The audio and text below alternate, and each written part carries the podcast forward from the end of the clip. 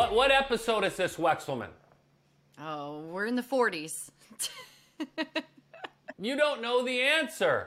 This part's going to be in the podcast. What episode? 47? Tom Glavine, 47? Is uh, is that what it is? Can you stall while I look it up?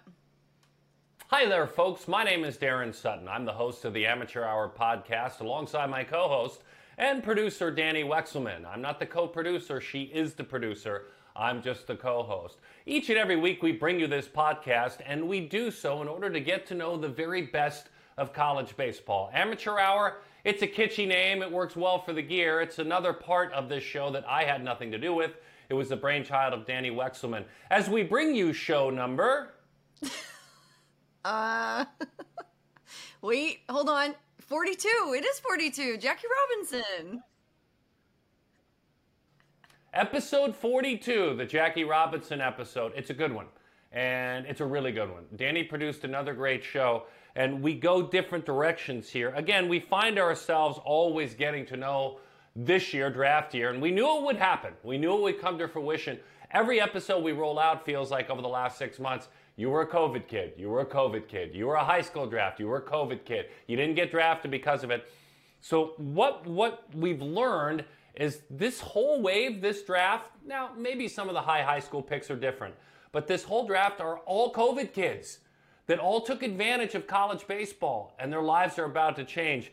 Nigel Belgrave is a, is a redshirt sophomore, and he's an interesting player because his, numbers aren't spectacular, but his arm is, and his mind really is. And the way not only he, we always talk about analytics, Danny, in, in baseball, he analyzes himself and his soul and his mind and his approach and his ability to cope. He's a very modern athlete, a very modern baseball player. He's going to be picked, I mean, if you're going to look at boards somewhere around the fifth round plus, but that's still life changing. And that's still an opportunity that he's worked his way there. He's at Maryland, Nigel Belgrave, hard throwing reliever. Maybe he goes higher than that. Okay, a couple things I like about this guy. Number one is anytime I think you get a kid from the Northeast or the North, when they're fighting to play baseball in the colder weather months, I just have a little more respect for these guys for what they have to go through.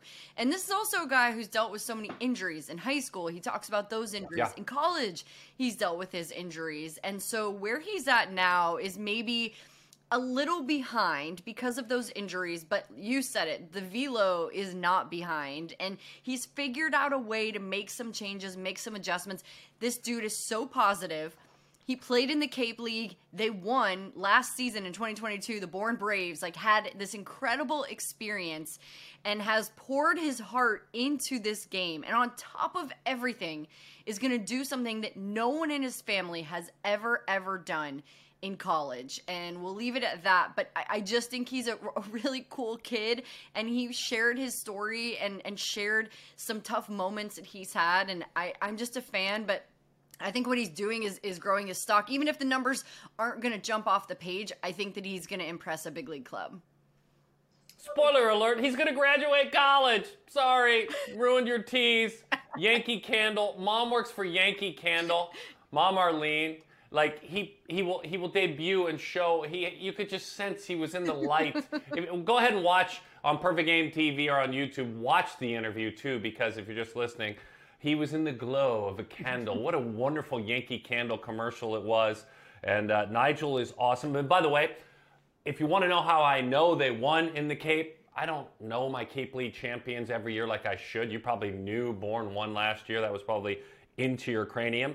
Um, I actually went to mom's Instagram to see more about Yankee Candle, and there was a picture of son with trophy right there. That's how I knew. Went to mom's Instagram page. Auburn, Mass. Nigel Belgrave going to be a draft pick, as will Nolan Schanuel. So Nolan in mock drafts goes 23rd overall in the most recent perfect game mock draft to the Guardians.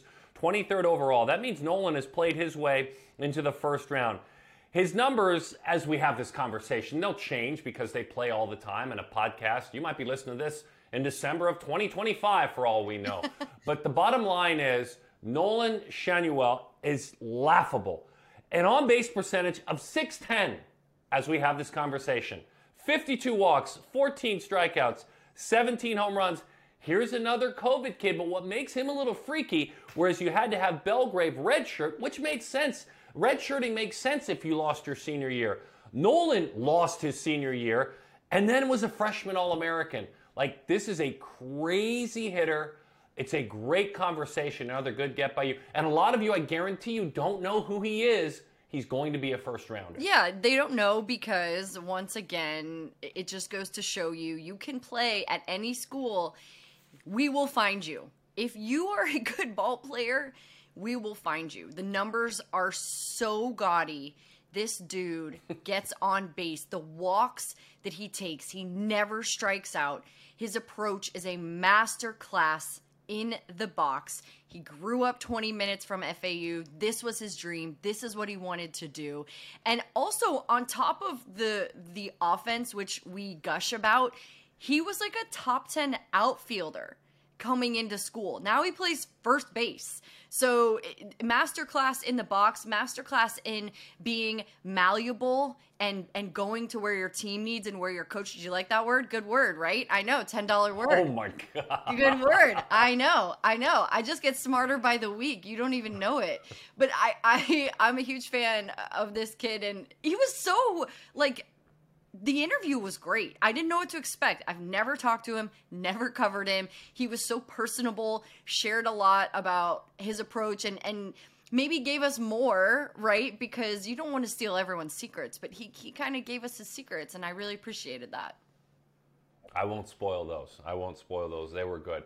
Hey, by the way, Craig Cozart will join us on this show, opening up his Scouts Notebook, his focus college baseball, the longtime High Point and very successful college baseball coach, now heading up with Vinny Servino, all content around college baseball. He'll join us and just kind of dive into what he sees lately as a scout around college baseball. And I'll take a little bit of perfect game college baseball and share it on this podcast. If you've missed it or you you have missed it through the through the months. Hunter Pence and I host that show.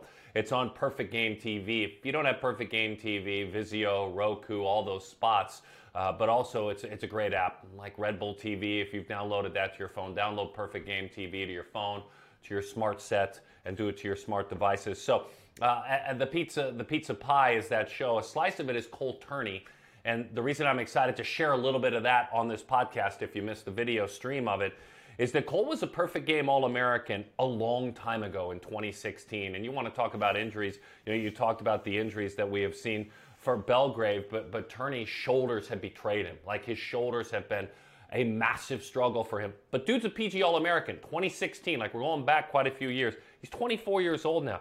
He played at Arkansas. He played at Houston. He played at San Jac. Well, now he's at NAIA Power Cumberland, and he hit 31 home runs this year. 31.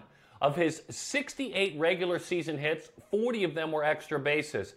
Dude needs to be a pro. He's a left handed hitter. It's a great story. We'll give you just a little bit on this podcast, then go watch the whole interview. So that's the show. It's a good one. Episode number 42, Amateur Hour. Big words as well throughout. I am so excited because every week I look at stats for NCAA baseball. And I just like to look at the weird, the wild, the different, what's happening across the country. And every single week, you are atop the offensive leaderboard. Every single week. And and I type your name out and I look into it and I'm like, we got to have this guy on. Like it's it's time. It, we are past due for you. And so I, I'm just I want to dive into the numbers, but I think like the most intriguing thing about you is that you're a hometown kid. So you you grow up close to FAU. You go to games growing up. This is your home. This is your family. This is where you wanted to be. But let's go back to Nolan growing up with a bat in his hand for the first time. Close to close to this school, you don't know you're going there yet. I mean, what were you like as a kid? When did you start playing ball? Uh, from what I remember, my mom always tells me when I was 10 months old, they had a, a wiffle ball in my hand, and we were just hitting wiffle balls in the living room. Growing up, I mean, any chance I got, I was going out playing sports, either if it was uh, baseball, basketball, football. But our our whole neighborhood, the life revolved around sports, and I, I got put into t-ball at an early age, and I just loved it, and I knew I wanted to play for as long as possible, and it just stuck. What's it like growing up in Boynton Beach? Like, describe, paint a picture for someone who's never been there, doesn't know what the baseball culture's like mm-hmm. there. Tell us what's like. Well, it's baseball and the beach, twenty four seven. I mean, if you're at the beach, you're you could even be playing baseball. We would bring wiffle ball to the baseball field. We'd be playing catch on the base or on the beach.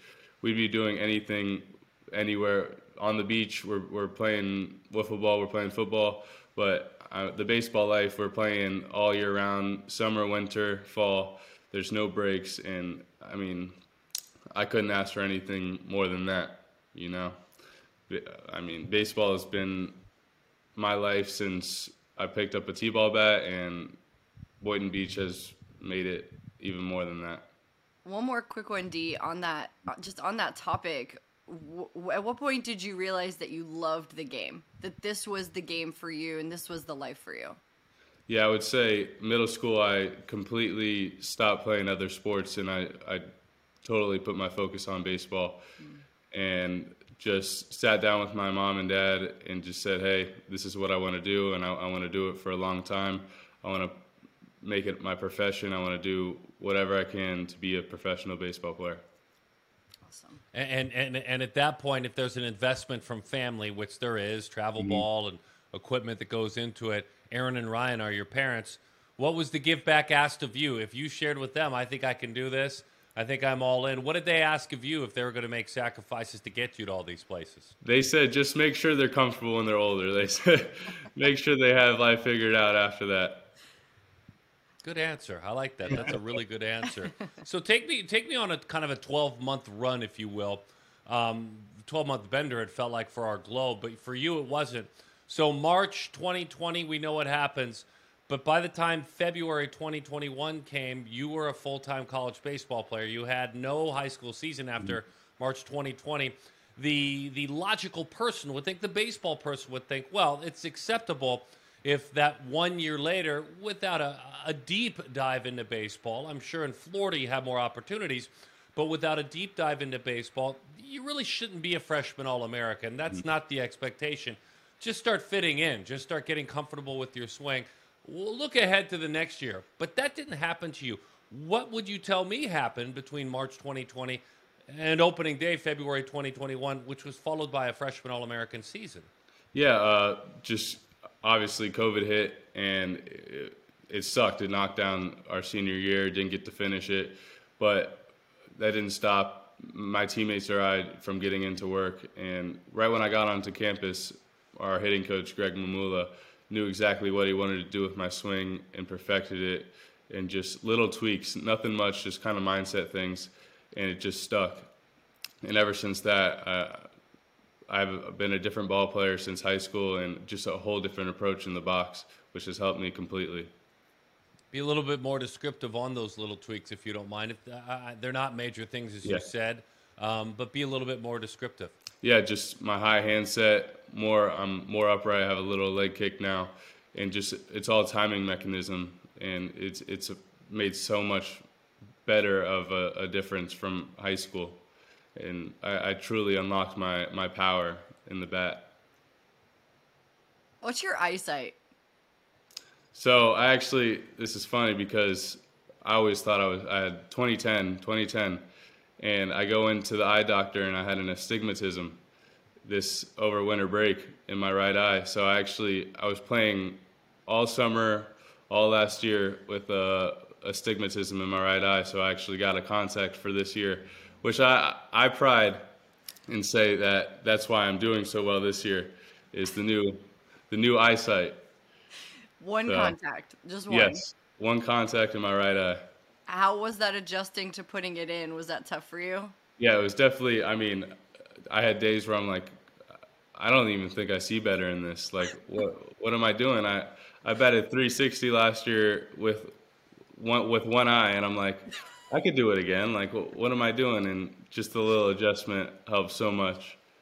You talk about the approach. I asked you that because I think one of my favorite stats to look at is uh, walk to strikeout ratio. Mm-hmm. And your senior season, it stood out. And every single season you've been at FAU, it, it is so gaudy and so impressive what you've done can you just bring us in the box with you and and try to explain to us regular humans how you have just this season alone 52 walks and only 14 strikeouts Yeah, I'm, this is a key aspect. Is growing up, my dad would he would always we get in the car after a game. If I struck out, that's the worst thing you could do. And just hearing that like stuck with me. I'm like I'm never striking out. Like it's it's the worst thing ever. Like you're not even giving your chance, giving yourself a chance to get a hit. But in the box, I'm just early on. I'm trying to hunt something up in the zone. If I see it, and I don't have to get to two strikes, then it's perfect. But if later in the count we get to two strikes, I'm in fight mode. I really widen out my stance. I, I, I cut out the leg kick, and I'm just fighting. Um, I'm still trying to do damage as much as I can, but it's more about slapping a single or hit, uh, hitting the gap instead of just hitting a 450 foot home run. You must be pitched around. Like the walks, obviously, you know they're being careful with you, but your your mm-hmm. OPS is 1500. Your slug is is 900. So, what does it take to find that maybe the one pitch that you're offered in an at bat? Yeah, I I mean, growing up, I always described it as food. I mean, you're not you're going up there, you don't want to eat the broccoli. You want that big juicy burger when you that first pitch. You want that best. You want what you want what's best on the menu. So when I go up there, even if even if it's just something like beef jerky, I love beef jerky, but I'll settle for it. And I mean, I'm I'm not gonna let that one on the outside corner go away early in the count if I, I think that's the best pitch I'm gonna get throughout that at bat. So if I have to if I have to take it and I have to hit that one, then I'll, I'll do it. And so like the best answer I've ever heard. do you do you do you have a favorite burger spot? I mean, let's get to the more important yeah. things. Do you have a favorite oh, burger spot down there in Florida? I love Habit Burger. It, it's right Habit next to my apartment. It's really, I mean, we go there all the time with the guys. And do you have a favorite kind of jerky that, that you settle for? Do you have a favorite kind? Uh, yeah, the teriyaki, the little the little teriyaki bites. Those are my favorite. You gotta get you a brand those, deal. Yeah, those, those, are perfect. Those are perfect. And will you eat broccoli, or do you literally hate broccoli? Oh, I, will eat it, but it, only with two strikes. So. Got it. Got it. Got it.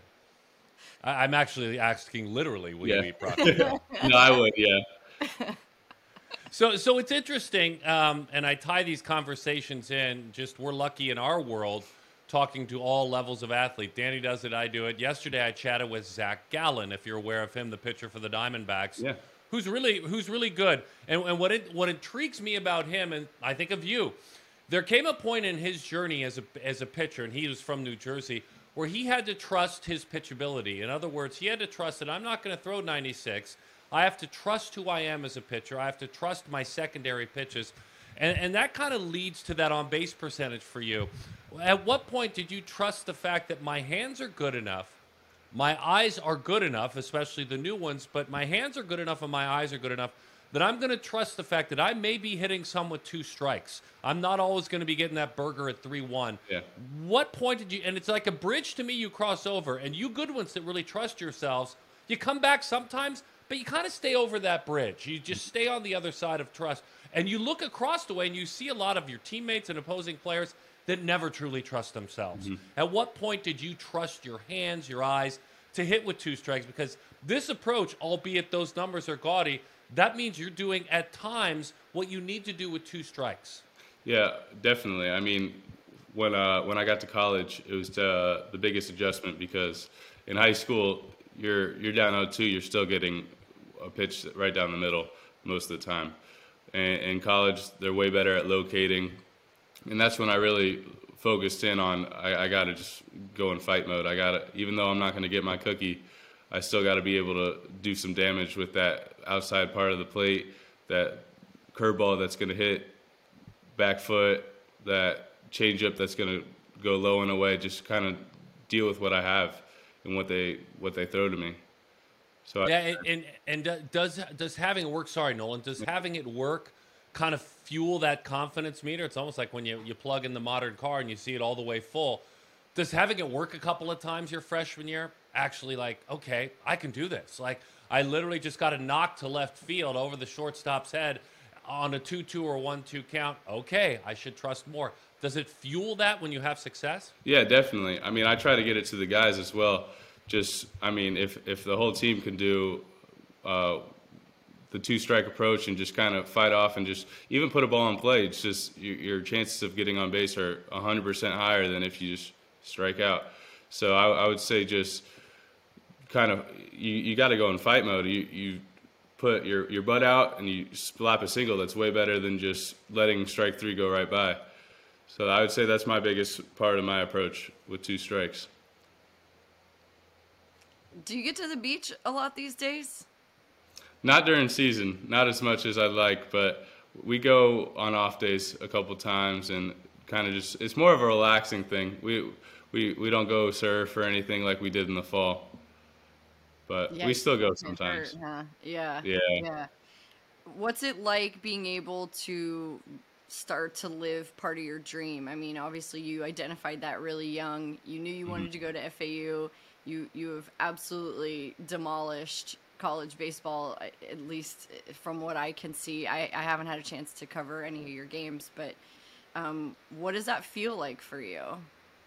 I just I feel accomplished. I mean, obviously not yet. The season's not over, but Yeah. just I I've been chasing my dream since I was young, and just knowing that it's so close, it's it's satisfactory. I mean, I I worked for this my whole life, and just knowing how close it is is just it's amazing, and I- I'm just blessed and ready for the opportunity. Remember the, remember those days playing for the Florida Stealth? Yes, Five, five, six, 110 pounder at a, at a PG event, a 13U event. Yes. The Florida Stealth. What what what what was uh, what what was young Nolan like when he put on that Florida Stealth uniform way back when? Oh, I mean, everything in his mind was baseball related, and it's awesome because I actually I, I grew up with a bunch of those guys, and a couple of the uh, the guys are on my team now, and we we talk about it to this day. But I was definitely a different baseball player back then, and I mean, I pride myself for the strike low strikeout rate because of that kid back back on the stealth days. Stealth days. You're not so stealth anymore, pal. You can't hide. That's not an appropriate team name for you. Hey, is your mom an educator? Yes, she's a teacher. What what grade? How long? Give me give me the deets, please, about Aaron. Yeah, she's uh, she's been a teacher for ten years now. She teaches second grade at Murakami. It's a a, a lottery school. It's actually pretty close to campus in Boca Raton. How, how amazing! What a cool gig that is. And I, I we had a couple of teachers we chatted with over the last few days in in, in advance of the Mother's Day weekend, moms of players.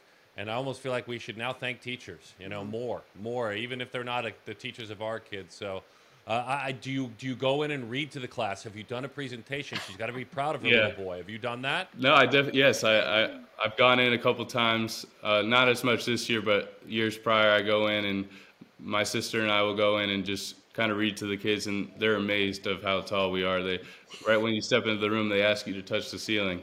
It's like they're amazed on how tall that. I mean, they will be soon, but you get in the room and they're just like, wow, like that's like that's a college guy. That's a that's somebody older, and it's amazing. But reading to them and just kind of playing kickball, just going out play recess, they love it. I love kickball. Yeah. I love kickball. That's the best game. Are you I'm good a at father of four kickball? daughters. I'm all right. I mean, I try to I try to keep it calm, just keep it easy on the kids when we're there. Yeah. But I'll show I'll show off a little bit when I can. What were you saying, Dee? Nah. I'm sorry. No, I'm just saying, you know, don't go too easy on Mm-hmm. them. We, we want them to be tough like you, Nolan, when they get older. Although we don't want your mom to get let go from her position. Yeah. So whatever, whatever that happy balance is. You mentioned your sister. Uh, We haven't asked about her. Well, who is she by name? And just give us a, a, a quick biography of- of your sis. Yeah, uh, her name's Brianna. she used to play softball. She's uh, up at UCF now, and uh, just growing up with her actually made me the most competitive person I could be. I mean, we we're playing ping pong. We're playing. We're we're build we're building blocks. I have to build the biggest tower. Like just her and I would back and forth, back and forth. Had to be the best at this. Had to be the first to finish dinner. Had to be the first to get home. It was. I mean, we were we were the, the biggest competitive like nature in, in Florida, I would say. Everything we'd argue about being competitive. We'd argue about little stuff, but it made me a better person, and I love her dearly for it. That's so great. I think the last one I have is uh, for for someone who hasn't met you as a person, Nolan. Like who's who's Nolan the person? I think we've painted a pretty good picture here, mm-hmm. but in your own words. I'd say outgoing. Um, I don't like to say this because I'm talking about myself, but I, I pride myself on being funny. I got a great personality, but I just I'm I'm very outgoing. I love I love just constantly moving. Whatever I'm doing, I got to be moving and just I love to have a good conversation. Sit down and just talk and get, and get to know people and kind of just get a feel, get a good feel for them. That's amazing. This has been awesome. D, are you good? Yeah, Nolan. Thank you, man. Well, thank you for having me. So, a chance for Craig Cozart to open up his scouting notebook, better said in a modern way, his hard drive. We're now heading into conference tournaments, and uh, as you listen to this, you're, you're, right up against it, or it's happening as you have found this podcast. Um, and, and Craig is great. His perspective is wonderful. He is a walking, we always talk about the great scout David Rawnsley as it pertains to, you know, the history of all scouting, all pros, seeing them back when. Um, Craig's that guy for modern day college baseball. Throw him a team, boom, he'll talk about it. So we left it up to him. Push record, Craig. Open up your scouting notebook and share with us right now. Well, college baseball fans, here we are, the last week of the regular season, and it's been an amazing season thus far with tremendous team stories like Wake Forest being ranked number one in the nation for the first time in program history, South Carolina and their resurgence not only within the SEC but on a national level, and of course the Duke Blue Devils pushing themselves into the top 10. There's been unbelievable and special individual performances thus far, like Dylan Crews and his 600 on base percentage, Paul Skenes trying to push to 200 strikeouts in a single season, Rhett Lowder with a perfect 11 0 record. JJ Wetherholt challenging Dylan Crews for the Golden Spikes with his unique power speed combo, and Jack Caglianone, the two way specialist, with 27 home runs so far on the season. There's been other interesting storylines, and the one I wanted to focus on today are the six mid major programs that are currently in the top 25 in the RPI. How did they do this? How do the teams such as Coastal Carolina, Indiana State, Dallas Baptist, East Carolina, Campbell, and UConn sustain this type of success in the world that we live in today with the transfer portal, name, image, likeness money, palatial stadiums, state of the art player development facilities? So, how do they do this?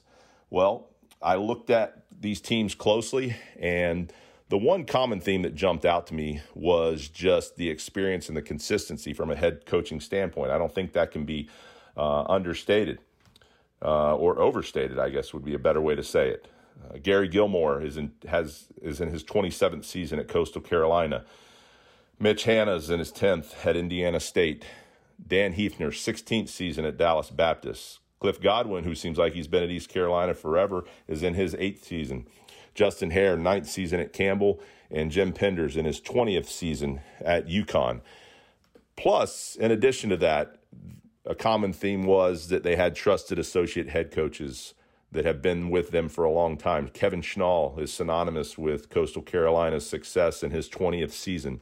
Brian Smiley at Indiana State has been there for 14 years. Uh, Jeff Palumbo has been side by side with Cliff Godwin for his eight years at East Carolina.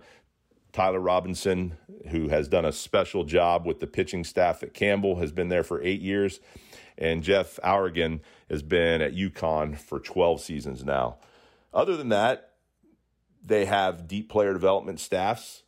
They go deep uh, when it goes to a coaching staff standpoint. They aren't just dealing with a head coach, two assistants, and a volunteer. They have great player development staffs in place. And the other common theme was that it seems like they get talent in, so they do hit the transfer portal, but they aren't sending talent out. In other words, losing players to the transfer portal. So that's obviously very, very important when it comes to a mid major program maintaining uh, sustained level of success.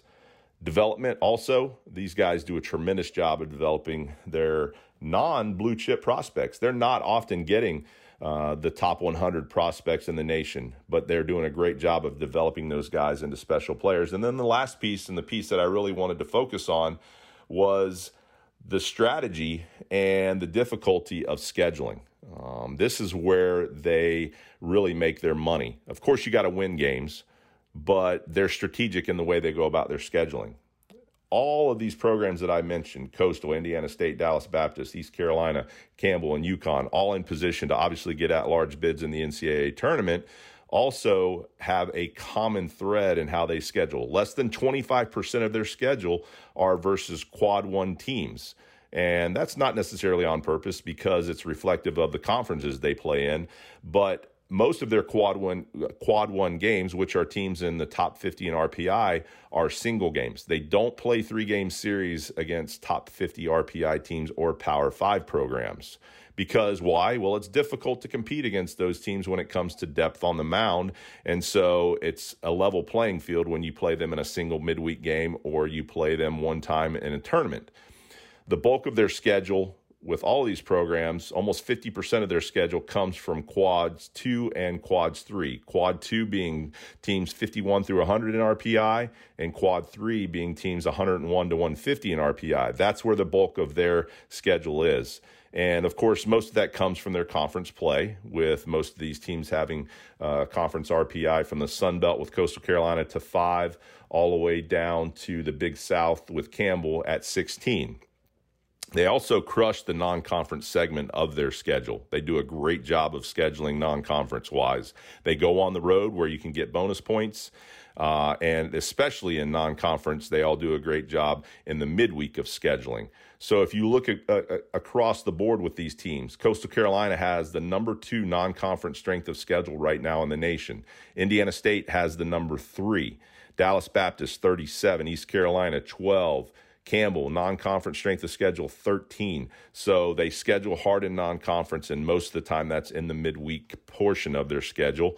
And last but not least, these teams are road tested. They go get those bonus points on the road. And of course, with the teams like Indiana State and UConn, they have to go south early in the season to find warm weather. But there's a definite strategy to how they schedule. And this is why you see these teams in contention, not only to host a regional, but obviously to easily get an at large bid regardless of how they finish. So it's going to be a fascinating thing to watch going forward to see how these six teams that are in the top 25 of the RPI end up in the NCAA tournament. But these programs have done an amazing job and have a sustained level of winning. And you have to give their coaching staffs and develop, player development uh, staffs a lot of credit for what they do. Cole Turney's a wonderful story. Maybe could have an attitude of defeat after having multiple injuries and seeing other perfect game All Americans from 2016 go on to pro baseball, go on to the major leagues. Instead, Cole Turney has gotten healthy. He's stuck with college baseball. He moved to the NAIA level, where this year he set records. He had 31 home runs. He slugged at a ridiculous pace at 13 15. Like what he did this year is hard to describe.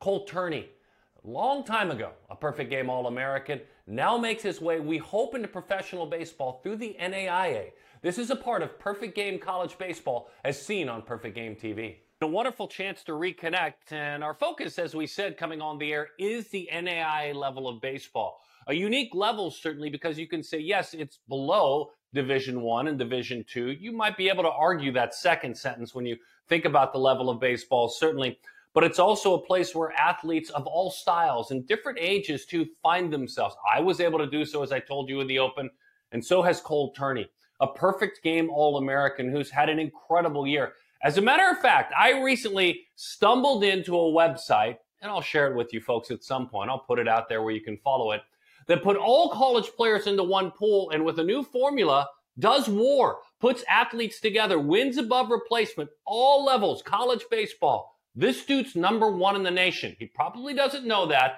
but he has had an incredible year. Cole Turney, perfect game All American, and now at Cumberland at the NAI level, joining us now in Tennessee. Cole, thanks for spending time with us. We appreciate it. It's great uh, getting to talk to you again, and thanks for having me. 31 home runs to end the regular season. And as the show airs, it's our hope that you're journeying deep into the postseason. But a 31 home run year in what is your final year of college um, for you, what are some of the things, you know, over the last one year, and I want to go deeper than that, but over the last one year that led up to a year like this? How did you prepare for this season? What were some things you did? Why is your swing feeling as it does? Kind of Take me to the the six months prior to a 31 home run season. What that looks like. Yeah. Well, I, I don't think you can really anticipate having a, a 31 home run season. Uh, but I mean, there's there's so much that goes into it, and uh, really, this was the longest I've been able to play since about 17 years old. Longest I've been able to stay on the field. Uh, so, but you know, through the years and through you know the lessons I've learned, because uh, I'm an old college baseball player. Uh, yeah, this is only my this is the longest I've played in college uh, as far as how long I'm playing this season. Uh, I don't know, I'm like 42 games in, 43. Uh, there's so much that goes into it, and it my journey's been so crazy. It's just it's hard to explain. Uh, I haven't been able to, you know, I've been able to learn a lot, but haven't been able to directly apply it to my game because I have been on the field consistently. Uh, so this was the first year I really got to, you know, stick it out and learn lessons and, you know, kind of take what I've learned through the years, whether it be only through 50 at bats in a single year, uh, kind of just piece together these different lessons and put them together. I won't focus on the body too much because uh, this isn't a medical show, but you know, just it, it, just give us in a nutshell um, the areas in which your body's betrayed you. You know, you I knew you when you were high school. You worked very, very hard. Where have you had some bad luck physically? Uh, really, the, the big one have been my shoulders. Uh, just some freak accidents that uh, ended some seasons, and uh, a couple other places. But really, the big one is uh, it's been the shoulders. And so now at 24 years old, as you said, you're an older college player. You feel 100% for the first time in a long time, correct? Mm-hmm. Absolutely. Why did you choose Cumberland? You went to Arkansas, you went to Houston, you went to San Jac. You chose Cumberland at the NAIA level, and this year has been an exceptional year. It's your second year there. Mm-hmm. Why did you choose Cumberland? It's a great question. Uh, I've been asked that question quite a few times, but uh, so when I was going through the process of uh, coming into the NAI, uh, I had reached out to my coach at San Jac, and he kind of threw some schools my direction, and I, uh, you know, made some phone calls and got to know their coaches and the tradition of their programs and their history. And really, uh, after getting to know the guys at uh, here at Cumberland, I just fell in love, and it just seemed like a perfect fit for me. And really, at, at you know, going through the process, you know, for the third time, I was really looking for a good personality fit for who I was, and uh, and so far it's been the best decision I've ever made. You know, meeting some of the some of my greatest friends I want to have for my the rest of my life. Uh, it's been a perfect fit, and so luckily I made you know it just made a great decision. I think when we have conversations like this, and Nigel, we're pretty thrilled you're hanging out with us, by the way. It's always fun to learn what you've learned if you follow me there, because I think a lot of our younger listeners now will listen to what you've learned and open their eyes and minds just a little bit.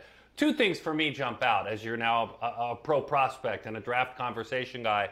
It's 20, which messed up everything for everyone in the spring if you're a baseball player. And then it's 21. It's a redshirt year. You're speaking to a fellow redshirt in college who went on to pitch professionally.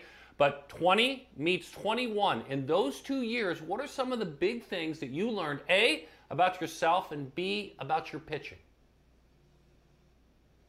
What I learned the most was like just getting my mind right mentally, getting there, and because like physically, I was always like kind of like well, I was always like skinnier on the skinnier side, but physically, like my mechanics and stuff, they're always pretty good. But I would struggle, like I'm sure a lot of people know, like I would struggle throwing strikes, but and like I was lo- always looking like what mechanics, like what am I doing wrong, like why am I doing this? But then I would like the mental side. I talked to a couple of other guys who had deal, dealt with it in their own careers, and I learned a lot from them and just believing in myself and pitching with conviction and trusting my stuff.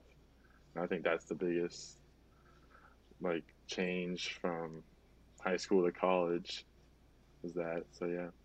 Trust is such an amazing thing for you athletes. Uh, I, I, talked to a pitcher who pitches um, for the Diamondbacks, Zach Gallen, who, yeah. you know, kind of has crossed over that bridge more so than even many of his fellow teammates in the big leagues. There are big league foes that don't trust themselves as, as, as much as he did. So when you talk, Nigel, to some of those people you called the mentors or friends that gave you good advice, it's not one size fits all. We know that as far as advice, but No. what what were some of the things for you that helped you focus, clear your mind, trust yourself? Some specifics.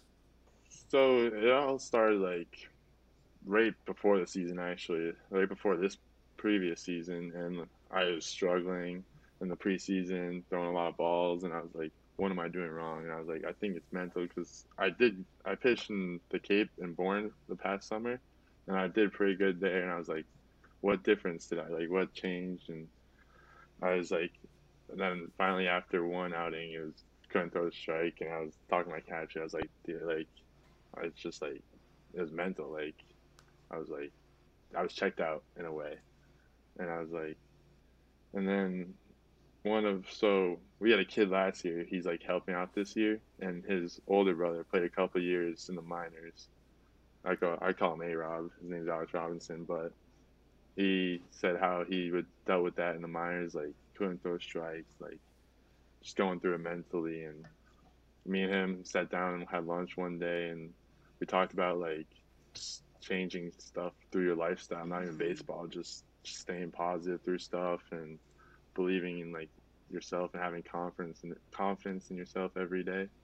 And since then, it's just been it's just changed a whole lot. So that for sure helps. Would you say there's something that you do to help strengthen that muscle? Right? You is you know you're yeah Um, yeah. yeah. Go ahead. So like every morning, I'll, I have like this affirmation that I, he wrote for me, and I'll read that every morning. And it's just like when I go out to the mound, I have different thoughts. Like I'm running, running out of the bullpen. I'm thinking like no one's better than me. Like I'm just gonna throw this with conviction. Who cares where it goes? And I'm just gonna trust my I stuff. love that. Yeah, I mean, I I think those things are, are really important. And what about when you get a chance Mhm. to get off the field? Maybe it's off season. How do you uh, treat yourself? How do you take care of yourself when it comes to that part of your game? I'm like, so we talked about it, like, um, like, say for a scenario, like, something bad happened, like I'm sitting in traffic or something, I'd be like, like, think to myself, like, yeah, this sucks, but there's a lot of people out there who are way less fortunate than that and aren't in a car right now, walking everywhere, and I'm lucky enough to be in a car, it's lucky enough to be stuck in traffic, so. I try to look at life like that, more positive, and if something bad happens, I always just like try to find the positive side of it. And- And one more just on that topic, you know, we hear how guys flush a bad outing, a bad at bat in game. Do Mhm. you have a way that you go about flushing something that you didn't feel or didn't sit right with you in a game? Yeah, so I kind of have like this like vision in my head. It's like a water bottle. Like every time I do good, it fills up a little bit, and then like whenever I do bad, I kind of just ignore it. Don't let it like empty the water out of my water bottle. And like once I get to the top, it's like the confidence all the way there. So basically, like it can't really empty, but it just keeps filling up. You know. I love that. Yeah, it's it's pitching's a fun thing, man. Tell me about the Cape last year. You guys were champs. Um, you know, you, you won it all at Bourne. You were a part of that. Um, what were some of the takeaways for you? It's it's you you play for a great program, by the way, at Maryland, but there's something cool about playing with dudes from everywhere. You know, JUCO, NAIA, top D1, all of it together. Talk to me about a little deeper about your Bourne experience last year. I think I made a lot of close relationships. I still talk to a lot of the guys now. I still talk to Coach Landers to this day. I had a great great relationship with him, and it was cool. We had uh, Jarrod Saltalamacchia as our hitting coach, so I got close with him. That was cool. And a lot of people ask me like, like the Vanderbilts and the of the world, they're like, are they like cocky or whatever? I'm like, nah, like they're actually really cool because I still talk to them to this day, and I'm like, they're just really great, great group of guys we had. What do you recall about your travel ball journey? You, you got out there and played a little bit. You played for, you know, Strike Zone. You played for NEB. NEB is a fun program. I know we saw you at a at a couple PG events. What what for you stands out about playing travel baseball? Um, so I kind of like with the strike zone. It was like more of a local team. Yeah. it was the people I grew up with, so I played with them, stuck it out, and I went to futures games, got the colleges or whatever, and committed, and then the summer before I got here, so summer after my senior high school, Sully hit me up from NEB and was like, "You want to play at, at these tournaments?" And normally, like, it's pretty expensive to play for that team and mm-hmm. for some of those tournaments. So I only played in a couple, but that was a fun experience. I got that's where I became like close with Matt Shaw, too. So I got a couple of buddies still to this day from that team. So that was a cool experience. Yeah, it's it's interesting because to me, like you're not alone. Those that have gone and played travel ball after they graduated high school, your senior season was different. It was tanked. Um, but dude, Mookie Betts played travel ball after he graduated high school. Zach Gallen, that dude played travel ball after he graduated high school. That had to be nice just to, when it made sense for you, that had to be nice to get some innings in that way. And it was kind of like, because, so junior year high school, I was hurt. And then senior year COVID. So after those two years, I'm like, all right, I want to just play a game of any kind. So I played on a couple teams. I played on Evolution that summer too. Their team in Mass, Strike Zone, and then NEB. So that was. Can fun. you take us back to Auburn for a second because I I have a little mm-hmm. extra respect for the East Coast guys who play in the cold, who have to navigate the yeah. weather and still try to get seen and play yeah. on teams and travel teams. You got to go uh-huh. somewhere else, right? You can't just stay in your state all the time. So take mm-hmm. us home and yeah. and and bring us around town. Bring us to to your home, to your family. Yeah, no doubt. Um, so like, obviously you said it was cold, and like, and I remember when we were like, we like first day of tryouts, we'd always have to like shovel the fields. We'd usually just do the infield, but we'd shovel the fields to get it all the snow off so we could have tryouts and we'd practice in the gym a lot. And there's a lot of indoor facilities where you can go and rent out a cage or whatever. And a lot of the time I would just like record video, post it on YouTube, send it to coaches, send a lot of emails to coaches and try to reach out to people instead of like mm. them coming to me. And you know? if you could give yourself mm-hmm. some advice, you know, your younger self who maybe didn't know that you'd be where you are right now, what would you say to yourself? Um, just have fun, honestly, because a lot of times I'd like get pissed about the games and hold that on for a couple of days, but you know, you only get to play for so long, so I would tell them to just enjoy and mm. enjoy the ride. T- please tell me everything you can about your slider. My goodness, please. My slider. Tell me all so, about it. The grip, the history. Tell me everything. I'm in love with that pitch. Honestly, it just like came one day. So you know, you guys probably know Eric Cressey's Cressey's down in Florida. Sports Performance. Yep. They also had one in Mass, and I would go there oh, awesome. in high school.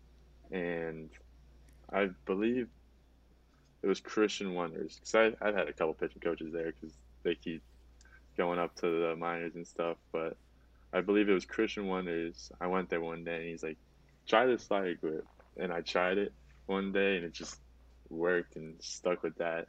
And sometimes like you can see it'll be like be more flat than others, my slider, and my wrist will be like that instead of like that. So I just gotta stay focused on that and keep the depth there for it. And is it is it is it a little bit on the side of the baseball? Are you strictly behind the ball and, yeah. and using the pressure? Um, no, it's on the side. Um, Dude, my baseball's over there too, right handed to you. My baseball's right it. over there. Yeah. Let me see if I can have a baseball. Are we allowed to go get our baseballs, yeah. Danny? Hold on. get your baseballs. Hold on. we'll keep, we'll keep on. this in. oh, yeah. I could find one faster than both of you. yeah, that's pretty good. you got one we'll all there. do it. So yeah, I got it's like I kind of just put my fingers on the horseshoe like that. Okay. And then my thumb is on the like lace right there. Okay. So then it's kind of I don't really like flick my wrist. It kind of just fall. I kind of just let it fall out and keep a stiff wrist. and then that's been working for me. Throw it as hard as you can. Yep, Yeah. yep. Wow, that's. Mhm. I mean, it was funny. You have that famous in the amateur baseball world, anyway, outing that was scouted by a PG scout, our good friend Vinny Cervino, Yeah. which you threw nine of those bad boys, and six of them were swung on and missed, and um, Yeah. that's special. Have you always been a little bit harder of a thrower than than those that were your Um, age, or did you bounce in so- velocity at a certain age? Yeah, so I was always I was I was more like a position player when I was younger. What position? Uh, either third base or outfield. In high school, I played third. Yeah, pitching's way Uh-huh. more fun. Anyway, Yeah. So, um, yeah, and then. I threw you yeah. off. I interrupted you. The velocity. yeah. Did it all? Was it all? Was the Oh, yeah, velo velocity, always there? velocity. So yeah, um, and like my freshman year, I was like, like seventy eight, if that, and then I started I started going to Cressey's actually and working out there, and then I got a velo jump from my sophomore year, and then that winter, the sophomore winter, I was throwing like eighty five, and then throughout that year would like 85 to 86, touching 88. And then I went to the Futures games, and that was in like August, I believe. And I would touch 90 there. And then since then, I've always been like kind of a harder thrower than you others, yeah. Of all the the work that you've put in, you've navigated injuries throughout high school and college. Of Mhm. all the work that you've put in from your time playing and, and realizing that you could you could do this professionally and make money, what what part are you most proud of Mm-hmm. of everything that you've done so far? Um, just like showing up day to day, honestly, because there's a lot of people who just like give up because Yeah. it's so much work and managing schoolwork with that too, and like no one in my else in my family has graduated from college. I was I'll be the first to Wow. graduate, so it's like working towards what I really want and stuff like that, and then. I know it makes my parents proud, so that makes me. Well, you've had a smile on your face, I think, the entire time we've had the pleasure of talking to you. So I can tell that there's probably Yeah. some influence from your parents and, and what they've given you. So can you introduce Mhm. us to them and, and maybe Yeah. tell us why it is so important for you to be the first to graduate in your family? Yeah, no doubt. So my mom, she she went to she went to Central Connecticut for a little bit, and then she worked in like retail for a little bit, and now she's a manager at Yankee Candle. But my dad, he was so he went to community college for a little bit when he was like he went first he enlisted in the Air Force and did his four years there, and then he worked as a banker for a little bit, and then he was like sick and tired of like people telling him what to do. So then he started up his own franchise in restoration, and it like kind of showed me like the hard work he had to put in. Like he was working like some days were 24 hours and like overnights and stuff. So it showed me like how hard he had to work for something that he really wanted, and kind of wearing off on me, I guess. So Well, please, please tell Try them to make thank you for his happy, yeah. service. I mean, I, I think that that's Mhm. probably the most remarkable thing. I, I, we hear a lot of really cool stories when we get to do this podcast, Nigel, and to hear that that's something that you'll Mhm. accomplish um, to be the first in your family is is definitely tops. I'll say that. Yeah. thank you, I appreciate it. And and I must say, you literally look like you're in the glow of a Yankee candle doing this Yeah. interview. Like I got I actually got one right here. you have to. I got a Yeah, see, candle I here. knew it. I mean, there's, My mom sends me them. is there anything better to put inside a young man's living space than a Yankee candle? We're not. I'm an We got old 'em all man. over the I'm an old man, and we're not the best at keeping things pristine and clean. Wait, So. what's your favorite Um, candle? What's the best no. smell? Uh, this one, my favorite's the mid set midsummer's so night. good. Midsummer's night. That's my. She always sends me those ones. Great Order one of those. I like Yeah. that. You gotta get some kind of sponsorship. Those are those are kind of more like the one of the mannish flavors. So Yeah, she gets my candle's over there. I can't go step out a shot. Again, so. You're Yeah. awesome, man. You're awesome. It's it's been a thrill you. to watch you from afar. Excited to see what happens now with your team, and I hope you guys play to Omaha, Thank you. and then also for to sure. uh, in July when they get together in Seattle. I hope Yeah. good things happen for you. For sure.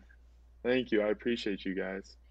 There, there, there's always uh, things converging at this time of year on this podcast, especially because we talk with athletes and we ask them to talk about their pro aspirations.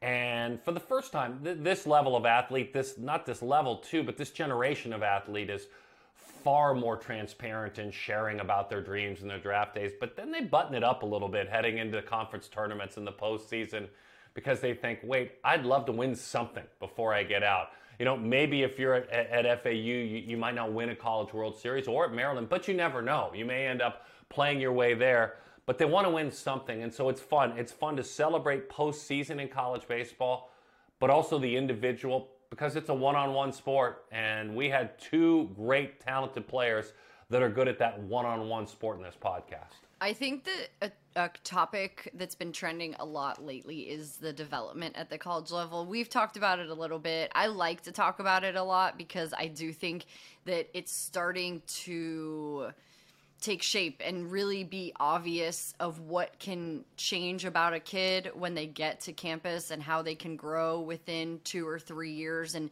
and become a prospect that will get drafted but then can be ready for the big leagues in a quicker amount of time. And I think for Nolan Schanuel, this kid is one of those guys who's been doing what he's been doing approach wise since he was in high school. His game has just made these minor improvements and minor adjustments, but the game has been the exact same for this guy. And he's been so consistent. If you look and chart the last three seasons in college, everything you want to trend his walks are up his strikeouts are down but like in a massive way. He gets on base. He can play good defense at first a position he learned. Like this kid i think is more major league ready and i think that that's that's what begins to happen even more now than ever. And zach neto is a, another example that has been brought up a lot and should be because he was at campbell last year he was playing at Campbell in a regular se- weekend series at this time last year. Now he's a starting shortstop for the Angels. And so for for Nolan, I think that for Nigel Belgrave, I think that too. I think that the injuries, I think he's overcome so much already and he just needs a little bit more, but he's playing at a great program. We had Matt Shaw, his teammate on and and those guys are friends. They played for the Bourne Braves together and I just think what you're seeing at the college level whether it's Pac 12, Big Ten, the Sun Belt, SEC, ACC, the development is next level. And these kids are willing to talk about it all. Like, there's no secrets, and that is different than from years past. Yeah, for sure. It's very, very different, and they do it. They manage to do it with respect for their coach and for their teammates and for their university. Um, they're deeper. Uh, you know, a, a guy like Nigel is incredibly deep in, in analyzing. You know, he, he gave a lot of credit. I, I went and looked up that name. Left-handed pitcher Alex Robinson, uh, A. Rob as he called him, was the man. I, I wanted to say his full name. The man who had such an impact on him, who passed along wisdom. Alex, credit to you because a lot of times people that are mentors or big brothers in a college program don't do it to have their name mentioned. So credit to you, Alex. You've got a great legacy in Nigel and what he's uh, about to accomplish. I, I picture Nigel Belgrave in the back end of a bullpen in the big leagues pretty soon. I mean, you think you go through your evolution. He's trying to harness what God has given him. He's been trying to harness Slider. it. Once that's once that's completely harnessed, there's nothing stopping him. So uh, you know he, he, he you know he admits like command is going to be something I might battle for a long long time.